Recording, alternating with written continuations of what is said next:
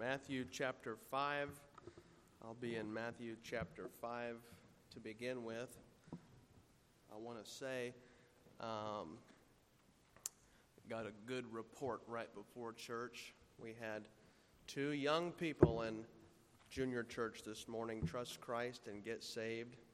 And so praise the Lord. How wonderful that is. So thankful for willing workers. I was sitting in the choir and thinking this morning about how full the auditorium was, but I didn't realize that's not including all of our workers with the nursery, all of our workers with the two and three year olds, and the four and the five year olds, and all of junior church, and all the workers downstairs. And so, praise the Lord for what He's doing there. And uh, I also want to say, before I get too far into it, that I'm going to have to split like a banana split and get to prison uh, when I get done. So I don't want to seem rude if I just leave after the preaching, but uh, I need to get to prison. So Matthew chapter 5 and verse number 17. Matthew chapter 5 in verse number 17, Jesus said, Think not that I am come to destroy the law or the prophets. I am not come to destroy, but to fulfill. For verily I say unto you, till heaven and earth pass, one jot or one tittle shall in no wise pass from the law till all be fulfilled. Whosoever therefore shall break one of these least commandments and shall teach men so, he shall be called the least in the kingdom of heaven. But whosoever shall do and teach them, the same shall be called great in the kingdom of heaven. Now, Father, we love you and we thank you for loving us. We ask this morning that we would, or this evening, that we would meditate on your word and that you would hide your word in our hearts tonight. Uh, we pray that we would seek your face and what you believe about the Bible. We pray for peace in Israel. We pray for all of our friends there. And uh, we ask that the enemy would be suppressed. And we thank you for the hope that you will come back one day, and hopefully very soon. In Jesus' name, amen. Preacher asked me to preach this evening and Wednesday night, and I'm thankful for that opportunity. I don't take it lightly, but when he asked me Wednesday night, I immediately knew what God wanted me to preach on. And it will be a very practical message, Lord willing, unless something changes. It will be a very practical message on the prayer life of Jesus. But as I was contemplating that and meditating on that, I began to think about the other fundamental of the faith.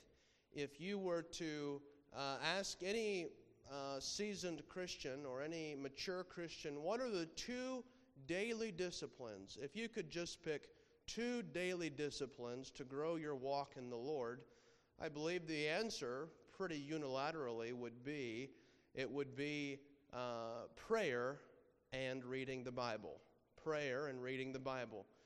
And so, Wednesday night, Lord willing, we'll look at the prayer life of Jesus, and it will be a practical message. But tonight, Lord willing, we'll look at what does Jesus believe about the Bible? And it will be more of a doctrinal message.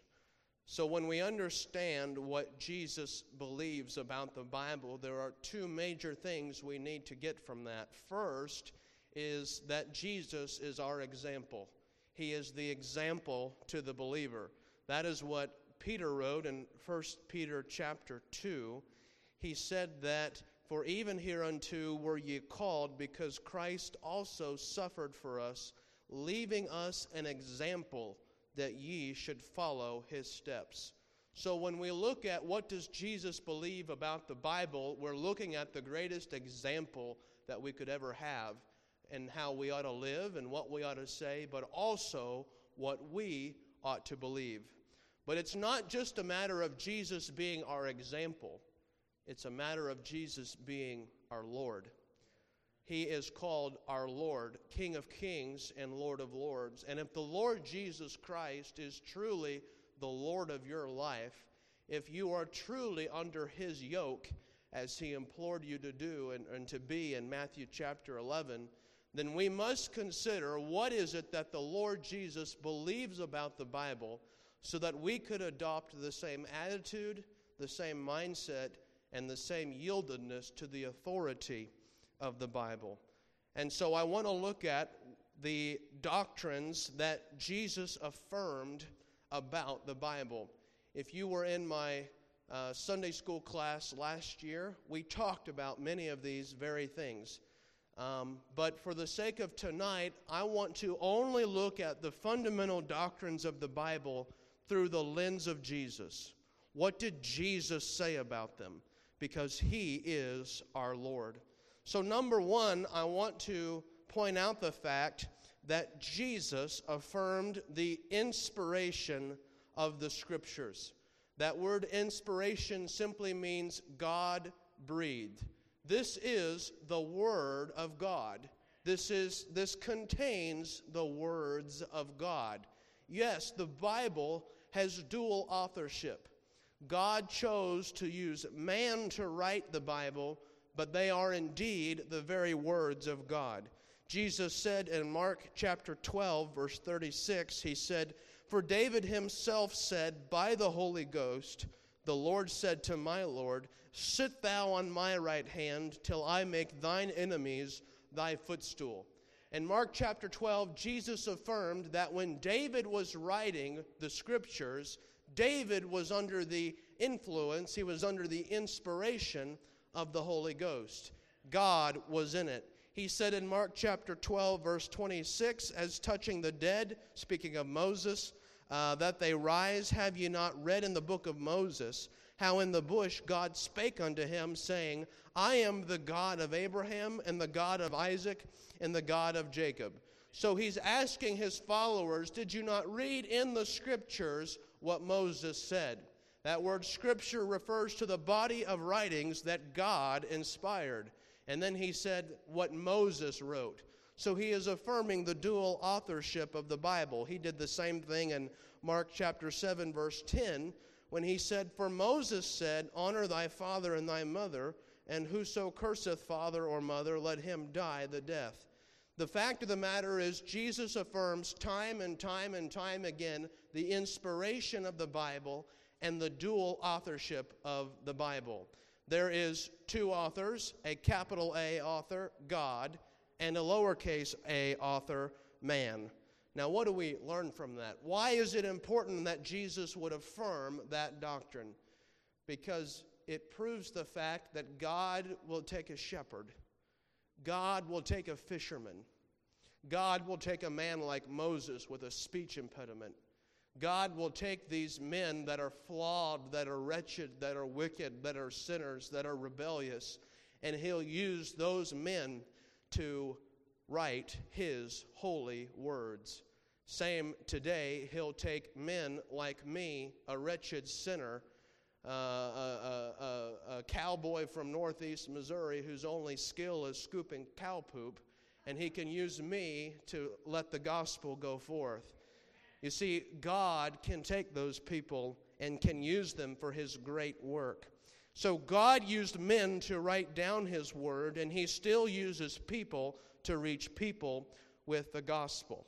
But on this issue of inspiration, God also affirms what we call the verbal inspiration of Scripture.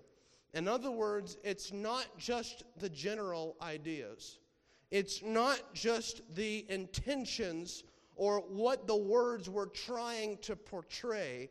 No, in Mark chapter 5, or in Matthew chapter 5, which we just read, Jesus said, Not one jot nor one tittle shall in no wise pass from the law till all be fulfilled.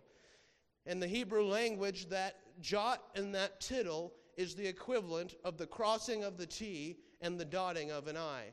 In other words, the very minute strokes of the pen, God is a God of detail. You cannot read Genesis, Exodus, Leviticus, Numbers, Deuteronomy. I was just talking to Brother Stoner about the dimensions of the temple and the rebuilding of the temple and how God goes into such great detail about those things. you cannot read the Bible and tell me that God does not pay attention to the details. And He pays attention to the details even when it comes to His words. It's not just the intentions that are inspired, it's not just the general ideas that are inspired. It is every stroke of every pen that God is in. Jesus also affirmed the plenary inspiration of Scripture. Now, that's a big, fancy word we don't hear every day.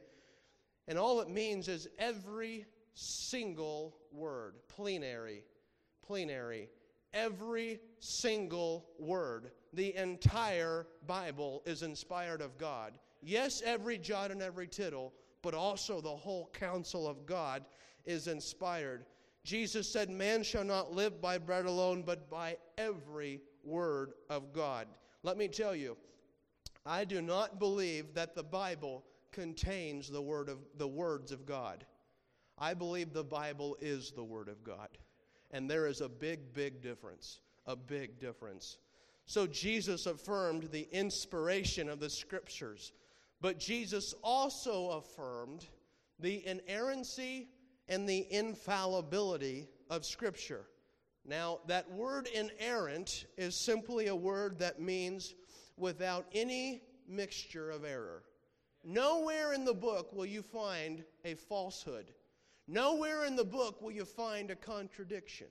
Nowhere in the book will you find any mixture of error whatsoever. And by the way, show me a book written over a span of over 2,000 years by dozens and dozens of men with thousands of prophecies that came to fruition, and yet you can't find one contradiction in it. I think it must be a living book. I think it must be the Word of God. But Jesus affirmed it. Now, I spend a lot of time on a public university campus. Thank God I've only got one more year left. If you were to go to most public university campuses and you were to walk around and you were to ask people, what are the things about the Bible that you just don't believe? You just cannot buy into. Well, most people don't know anything about the Bible. But I believe the top four things, the top four answers you would find, would be the reality of a historical Adam and Eve, Noah and a worldwide flood, the reality of Sodom and Gomorrah, and then Jonah and the whale. Those four things are just too hard to swallow. Those four things are just too hard to believe. The fact that God began with two original people and that He literally created the earth in six days and that He made Eve from Adam's rib. The fact that God destroyed the whole earth with a flood, sparing eight people. The fact that God would rain down fire and brimstone from heaven and wipe out Sodom and Gomorrah. And then the fact that a man could live three days in the belly of a whale. That's just too hard to swallow. But here's what you need to know Jesus, affor- you see what I did there? Too hard to swallow. Jesus, get this now. Jesus affirmed every single one of those Bible truths. The Lord Jesus Christ did. In Mark chapter 10, verse 6 through 8, he explained how God made them male and female, talking about Adam and Eve. He affirmed it. He affirmed how God created male and female and how all of this human race began.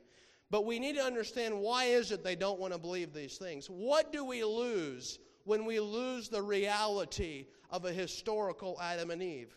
Well, we lose the foundation of biblical marriage right? God said he made the male and female, and for this reason shall a man leave his father and his mother and cleave unto a wife, the foundation of biblical marriage, which they are trying to distort in every way in our society.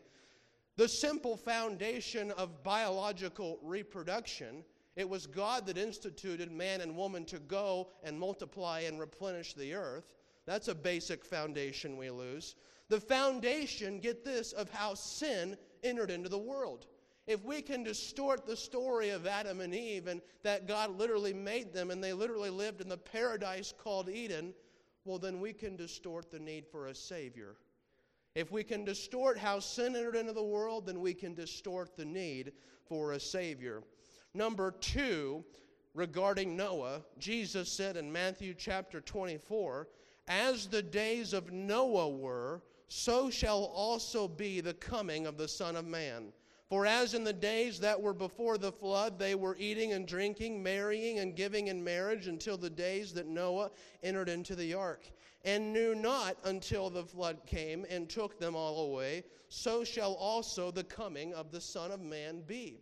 So here's what he's saying he is describing how his second coming will be. He's describing the society that he will come to when he comes back riding that white stallion. He's describing people that are living in their sin, that have no concept of the Word of God, no convictions over the Word of God. And just as it started to rain and they had no idea what was happening, so shall it be when the Son of Man enters into the, uh, into the realm of planet Earth through the clouds. And what do we lose when we lose Noah in the worldwide flood? Well, we lose one of the greatest types of Christ that there is the salvation that God offers. Only one way to escape those waters, and that was through an ark that a man named Noah built. And God sealed that door shut, just like He sealed my salvation the day that I trusted Jesus Christ as my Lord and Savior. We lose that wonderful picture of salvation we lose an understanding of what the times will be like when Christ returns, and we lose that unexpected yet triumphal return of Christ and an understanding of what that will be like. We would read in Luke chapter 17 how Jesus would affirm Sodom and Gomorrah. He says, Likewise, also as it was in the days of Lot, they did eat, they did they drank, they bought, they sold, they planted, they builded.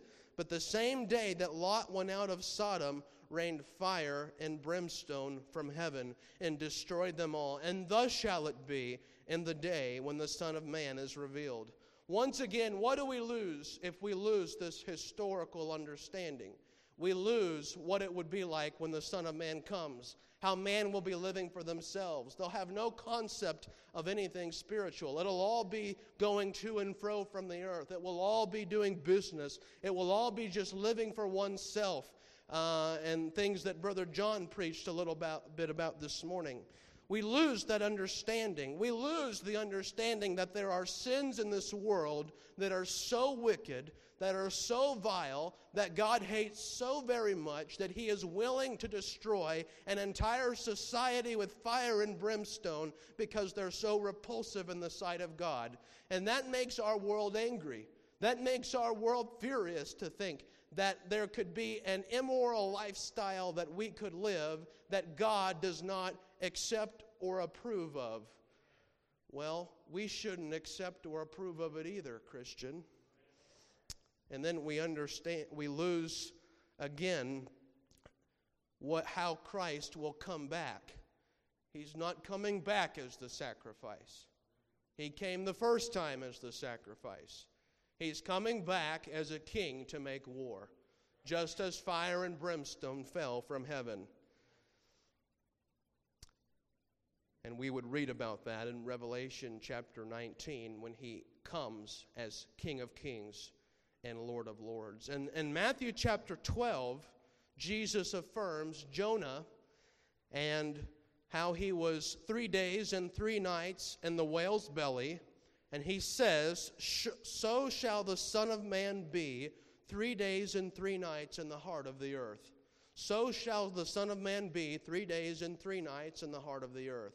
Jesus is affirming the greatest picture in the Old Testament of the most blessed hope we have, and that is that one day a man walked out of his own tomb.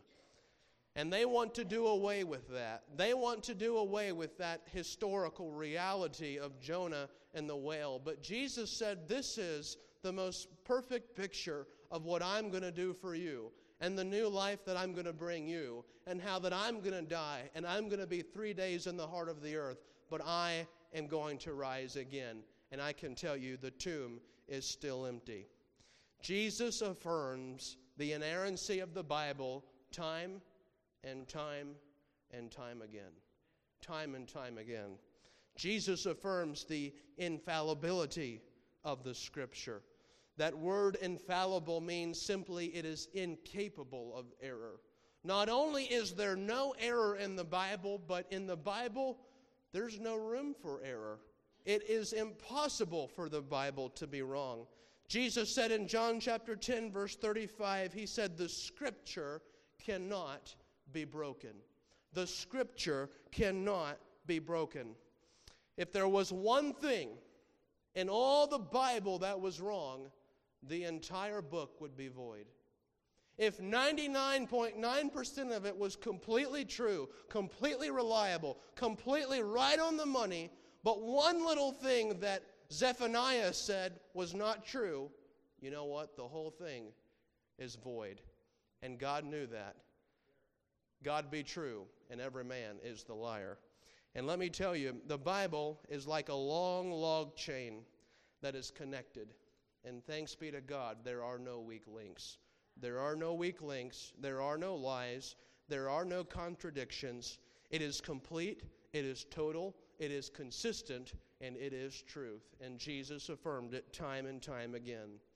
Jesus affirms the doctrine of biblical illumination. Now, that word illumination, we don't use that every day. That's simply meaning that light bulb moment. Have you ever had a light bulb moment when reading your Bible? Boy, isn't that wonderful when the Holy Spirit teaches you something out of His Word? Jesus said that uh, in Luke chapter 24, on the road to Emmaus, He said, Then opened He their understanding, that they might understand the what? The Scriptures. Opened He their understanding, that they might understand the scriptures and said unto them, Thus it is written, and thus it behooved Christ to suffer and to rise from the dead the third day, and that repentance and remission of sin should be preached in the name among all nations, beginning at Jerusalem.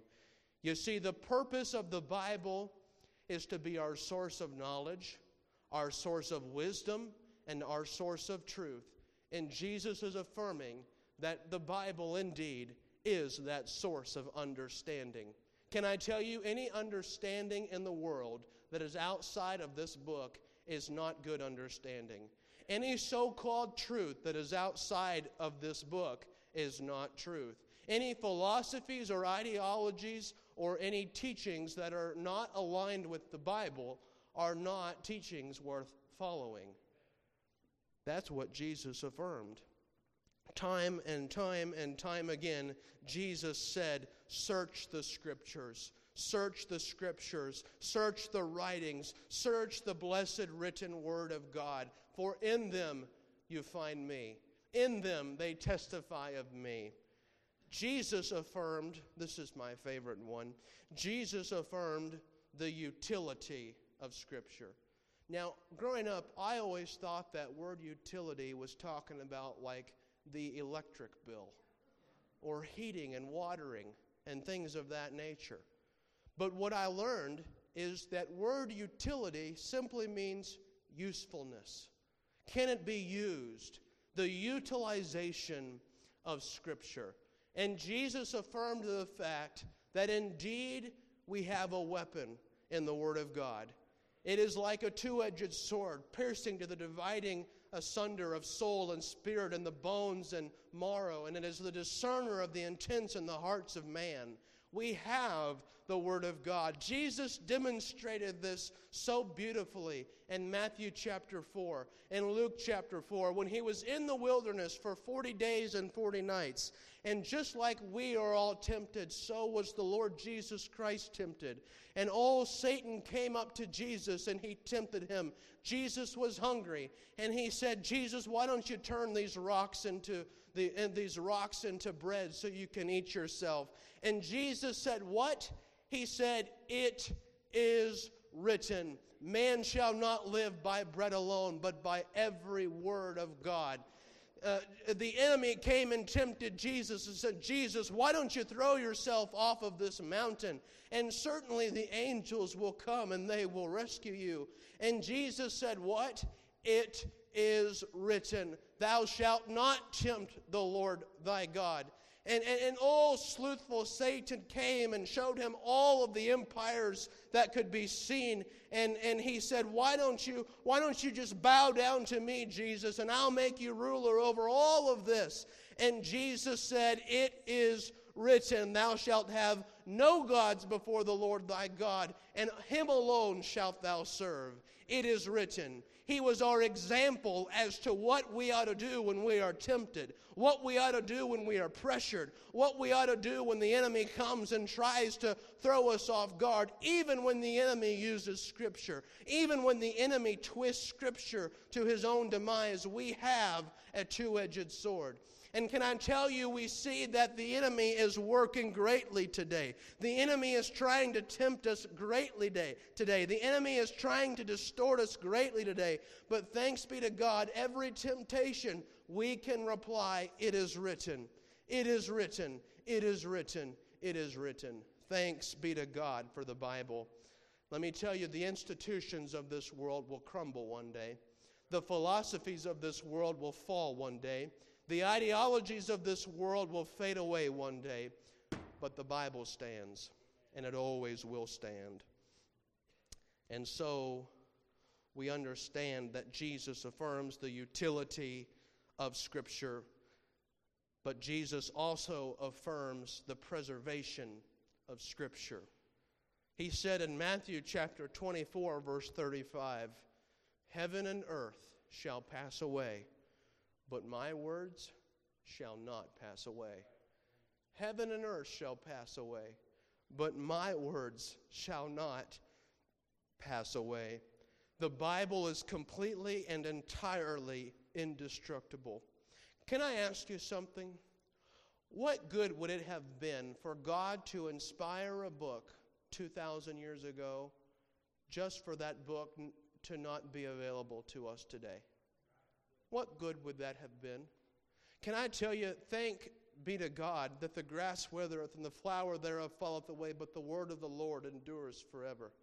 Thanks be to God that the words of the Lord are pure words, as silver tried in a furnace of earth, purified seven times, and thou shalt keep them, O Lord. Thou shalt preserve them from this generation forever. God said, Forever, O Lord, is thy word settled in heaven. Thanks be to God for the inspired, inerrant, infallible uh, uh, Word of God that still stands today.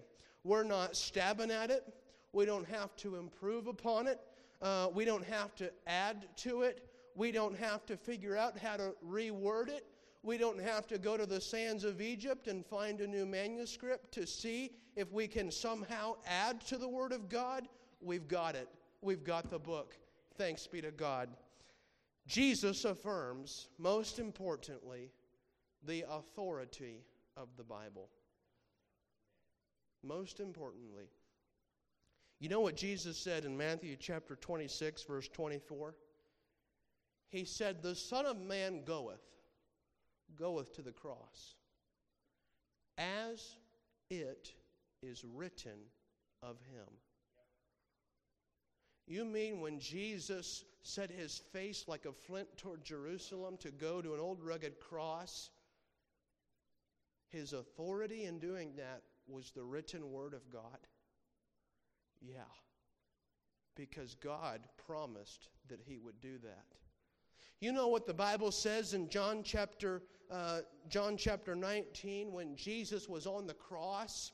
It says, after this, Jesus, knowing that all things were now accomplished, that the scripture might be fulfilled, saith I thirst.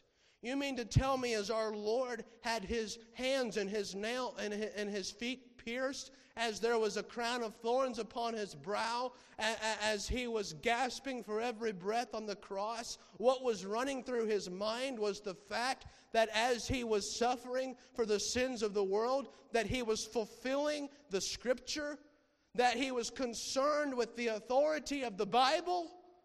Well, that's what the Bible says. And yet, who am I not to yield to the authority of the Bible? Even when I don't like what it has to say. If the Lord Jesus Christ must yield to the written word of God, I dare say I must also yield to that authority. It is the final authority in all matters of faith and practice. Every church vote, every Sunday school lesson, every family decision, every business decision, every tough conversation at work. You mean the Bible's the authority and all of those things? Yeah, it sure is. Jesus said, He that hath my commandments and keepeth them, he it is that loveth me. And he that loveth me shall be loved of my Father, and I will love him and will manifest myself to him. Now, here's what's interesting the name of Jesus in Revelation 19, as he's coming back on that white stallion, the name of Jesus is Word of God. Word of God. The Bible says, In the beginning was the Word, and the Word was with God, and the Word was God. The Bible said there are three that bear record in heaven the Father, the Word, and the Holy Spirit. Jesus said, I am the way, the truth, and the life. It's almost as if that, unlike humans, God manifests Himself through His Word and that every time he speaks, he enlarges himself, so that his word is literally an extension of himself. Have you ever thought about that? His word is literally an extension of himself. So that when we cross the Word of God, we're not just crossing words on a white page, we are crossing God Himself. When we don't yield to the Word of God, we're not just not yielding to an ancient writing, we're not yielding to the authority of God Himself. It is God Himself. And so, what did God Himself say? He said, Ye must be born again. He said, For God so loved the world that He gave His only begotten Son, that whosoever believeth in Him should not perish but have everlasting life. He said, God sent not his Son into the world to condemn the world, but that the world through him might be saved. God said that. Christian, I hope that in studying the Bible, meditating on the Bible, and yielding to the Bible, we can all agree that we are drawing nigh to Christ when we do those things drawing nigh to him. And so simply, Jesus said, Come unto me, all ye that labor and are heavy laden, and I will give you rest. He said, Take my yoke upon you and learn of me. And when we learn of this blessed book, we're learning of our sinless Savior, our Lord Jesus Christ. And so the charge this evening is very simple, very, very simple. What are we doing to learn of Him? And what are we doing to yield to Him? Heads are bowed, eyes are closed. Simple message. Thank you for the interpreters. Thank you for the pianists. Tonight was a doctrinal message. I know it was. We'll be a little more practical Wednesday night. But I believe in every Bible truth, there's things that we can apply to our lives. And I hope today that we can simply say, you know what, I need to learn more of the Bible. Not only that, I need to use my Bible more. No weapon left in the drawer is of any effect, or left on the shelf is of any effect. But it needs a partner. Reverently, it needs a partner. And number three, why don't we yield to the authority and the power of that weapon? If we don't, we might get hurt. You examine yourself and ask yourself and ask God to show you if you need to do those things better this evening.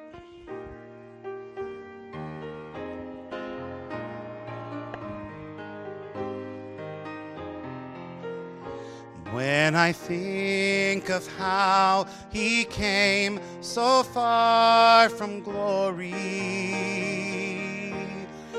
came and dwelt among the lowly, such as I to suffer shame and such disgrace on Mount Calvary takes my place. Then I ask myself one question Who am I? Who am I that a king would bleed and die for? Who am I that he pray, not my will, thine for? The answer I may never know. Why he ever loved me so that to an old rugged cross he would go. For who am I? I'm reminded of his word I'll leave you never. If you'll be true, I give to you life forever. I know there's nothing that I could have done to deserve God's only Son to fight my battles until they're won. For who am I?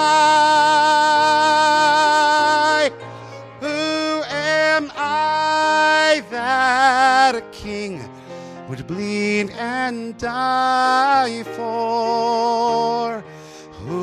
Am I that he would pray, not my will, thine for? The answer I may never know. Why he ever loved me so that to an old rugged cross he would go. For who am I?